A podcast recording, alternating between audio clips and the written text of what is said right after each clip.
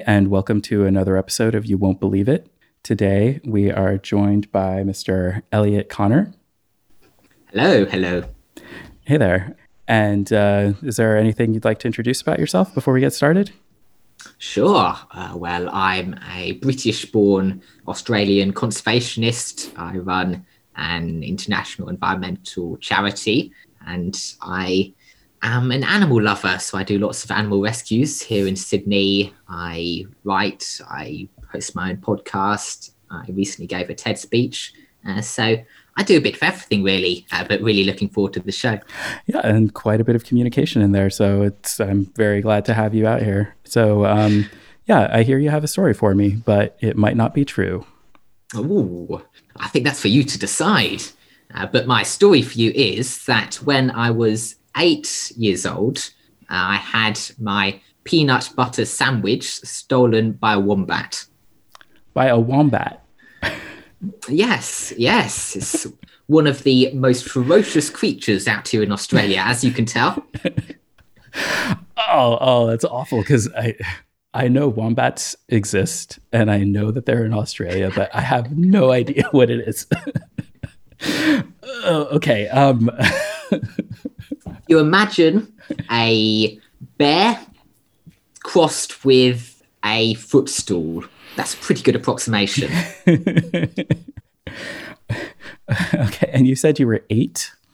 Yes, eight years old at the time. Okay, so um, how how big would a wombat be to an eight-year-old?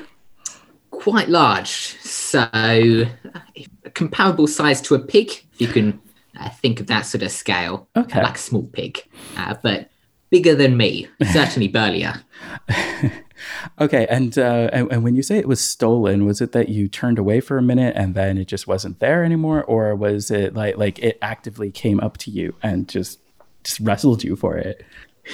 Yeah, well, that's where the story gets interesting uh, because here in Australia, uh, there's a conservationist uh, called Peter Nicholson, so quite famous uh, locally. but what he did as a schoolchild actually was uh, on, I believe it was a camp or maybe it was a, a, a school out in the bush somewhere. Uh, but he spent uh, many of his spare hours uh, going down wombat holes, uh, crawling down them. Of course, wombats burrow underground, uh, like rabbits, if you will, but quite complex burrows. And he effectively started the study of wombat burrows, of wombat lives themselves, uh, just by having these little adventures uh, crawling down the burrows. And uh, they're quite large burrows. So if you imagine uh, a basketball times two uh, sort of diameter, so quite considerable. Uh, but I'd recently read a book about him, a biography called The Secret Life of Wombats, I believe. It was a long time ago. But I was inspired, I guess, to take after this uh, slightly eccentric uh, Australian naturalist, and I'd been investigating some wombat burrows, uh, but they have multiple entrances. So what I believe happened is the wombat had uh, walked up on me from behind, uh, so come up uh, when I wasn't looking, and I had left my lunch out to go down this wombat hole. so it had a good investigation of the edible uh, factors. So I think it was sandwich and apple, uh, that sort of thing. So, so the uh, was the the only thing stolen was your sandwich. I don't think it took the apple. No, I, I mean it didn't take it far. It's a wombat. Uh, they don't naturally eat peanut butter sandwiches, uh, but there you go. That was going to be my next question. Like, is is that like can you get peanuts and peanut butter natively in Australia so that a wombat could harvest that? Because it feels like it's quite hard to get uh, peanut butter in Australia. Right, uh, right, uh, yeah. I, am quite a fan, so that was what I had on the day. I actually happen to know that wombats take after Weet-Bix in captivity. Uh, they go for the breakfast cereal. I've done uh, bits and pieces of work experience at zoos, uh, assisting keepers, uh, volunteering thereabouts. Uh, so they're fed Weet-Bix, uh, if you can believe that as well, or I might be lying. I, I, I believe that wombats would eat healthy. They seem like a healthy animal. Um, it seems like, uh, but you didn't. So, so you did. You didn't feel you, you. It wasn't a Vegemite sandwich that you that you brought with you. No, I hate Vegemite. Oh, I hate Vegemite mm. and Marmite. Actually, I hate both. Oh, okay. Oh, that that makes it harder then. um. Oh, what weird. All right. So so you so you went on so from from this uh, i'm assuming since you were eight then that you you went on and developed your did you develop your um, conservationist uh, feel after or before this had happened? Were you already like into nature or was this like something that happened later in your life? Yeah it's a good question. Uh, i don't think you can pinpoint a date uh, to such things. Uh, i grew up with a british family uh, so bird watching uh, walking in the countryside was part of that family culture. Uh, we'd go on holidays looking for animals, uh, so on safari or what have you.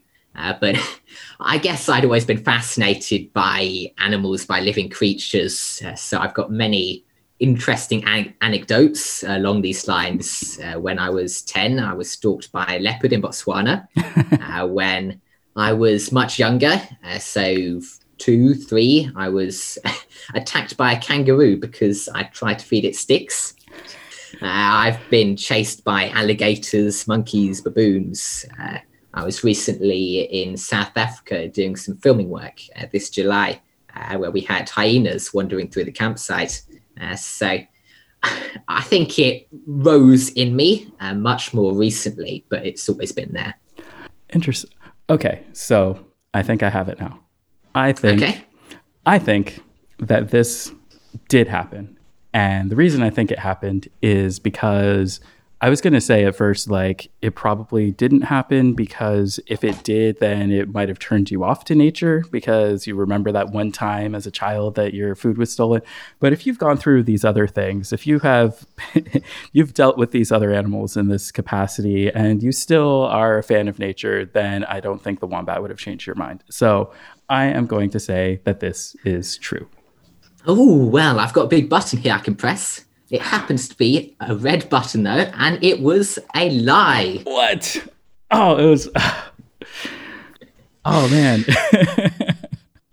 Is it? Yes, yes. Much of the story was true. I have had many other experiences with animals, but a wombat never took my peanut butter sandwich. Oh, is it? Is, so, so now, now I have to know: um, Is a wombat really the way that you've described it? Yes, yeah, yeah, of course. Okay. and they do live in, bur- and their burrows are about the size of two basketballs and not much bigger. Yeah, uh, two, one and three quarters, thereabouts. Quite large, okay. certainly. I could have fit down one as an eight-year-old, I think.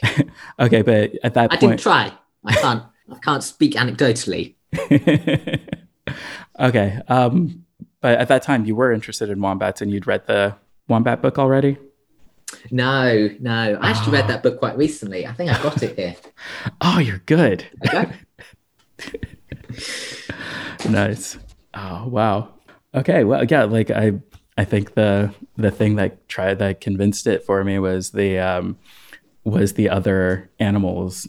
And I was like, if you were if you were gonna make one up, it would be a crazier one about crazier animals. But yeah. Oh. No, I actually asked my family uh, what lie I should tell on the show. So, so well done. I okay. think that's where it came from, but I had to bluff the rest. oh, so well done. Um, yeah. So, um, but you do you are actually a conservationist. You are actually in Australia. Um, those yes. things are those things are true. And um, do, would you like to talk a little bit about your work? Yeah, sure. So, uh, I mean, you asked uh, during uh, the trying to discern uh, whether my fact was uh, truth or a lie, uh, how long I'd be interested in nature. So what I said there essentially stands. I'd always had some passion for other animals, for the natural world, but it really kicked off for me maybe two years ago now.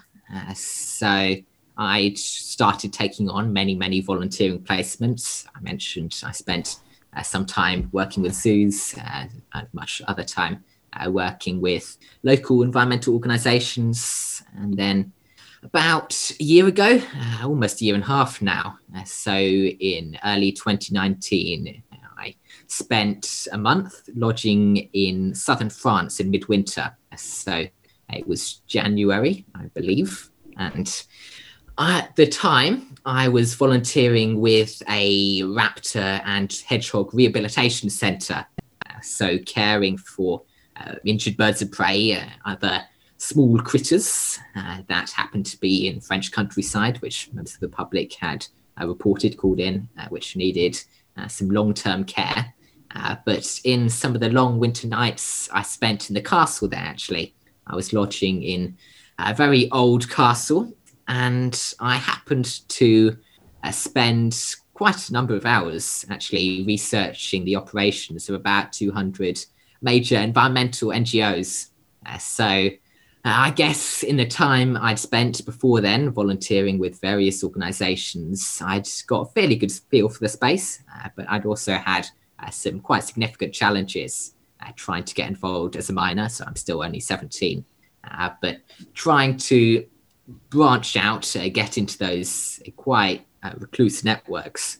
so this was an exercise for me in working out what was out there, what was being done, uh, but what it showed me most of all was that all of these organizations had tremendous difficulties engaging volunteers. Uh, so I guess it's what I'd suspected to an, a degree, uh, but it really confirmed that point for me. And a few months on, I started this charity of mine, which is Human Nature Projects. So I've been running that now for just over 12 months, and uh, we've now got volunteers in 104 countries, I believe. Uh, so it's going really well. Uh, it's grown tremendously as a community and really trying to provide that entry point, uh, that accessible way in which global citizens can contribute to causes like this, which sort of bypasses those echo chambers of the status quo. Uh, some of those uh, maybe slightly elitist uh, viewpoints, some of that knowledge gap, if you will, which has historically prevented people from really making a difference in these spaces. so yeah, that's what I've been engaged in uh, this past year. Yeah. So, what do you think is the main block or obstacle for people volunteering? Yeah, so I mean, it's certainly a number of things. Uh, what we found is that the knowledge gap is very much present. Uh, I recently did some research across a thousand members of public on what they knew of current events. Uh, the status quo, if you will, of uh, world environments. And actually, they got worse in random chance in the multiple choice. Uh, so they no. would have done better guessing of what was going on, uh, which is quite bad, as you can imagine. Uh, that's really saying something. Okay, so what people... what is uh, uh so, sorry to interrupt here, but I, I have to know what is the main things that people don't know about well, one of the major things we did find is that people think uh, the status quo is actually much worse, uh, much worse off than it actually is. So, uh, some of the questions, I mean, were on events like the Amazon bushfires or rhino poaching. Uh, so, asking how badly the uh, Amazon rainforest had been affected. It's been about 20% destroyed as a result of those bushfires but the majority said 80% had. So really large uh, gap, obviously, really large difference. Uh, rhino poaching in South Africa is a tremendous success story. So it's halved in numbers over the past five years, but again, the majority says doubled. So quite a big difference uh, between the two. Uh, but because of media, because of the way uh, our current storytelling operates, uh, perhaps these messages don't get out there. We're stuck with this very pessimistic worldview uh, so that was certainly an element of it. And besides that, I think it's just that people aren't taught these things uh, the way we're brought up, uh, the way the school system works. Uh, it's certainly not part of the curriculum. Uh, basic ecology or what have you. so, yeah, bringing people up to speed is really quite easy to do, but just giving people an opportunity to connect with these experiences, give them that motivation is what we're aiming for at this stage. That's that's very cool. That is um, certainly a an, an area that is becoming more and more pressing now with all the global uh, climate change t- discussions. And I, for one, as a old person, kind of think it's amazing seeing uh, the younger generation taking taking charge and taking this seriously. For, quite frankly, in ways that other people, that older people, have not been, and really looking into it, doing this kind of information, digging through the wombat holes, if you will, to find out what uh, what needs to be done and helping out. So, thank you, and uh, thank you again so much for stopping by today. Thank you. It's been great fun uh, being on the show. So thank you all to the listeners and have a great week. Thanks. You too.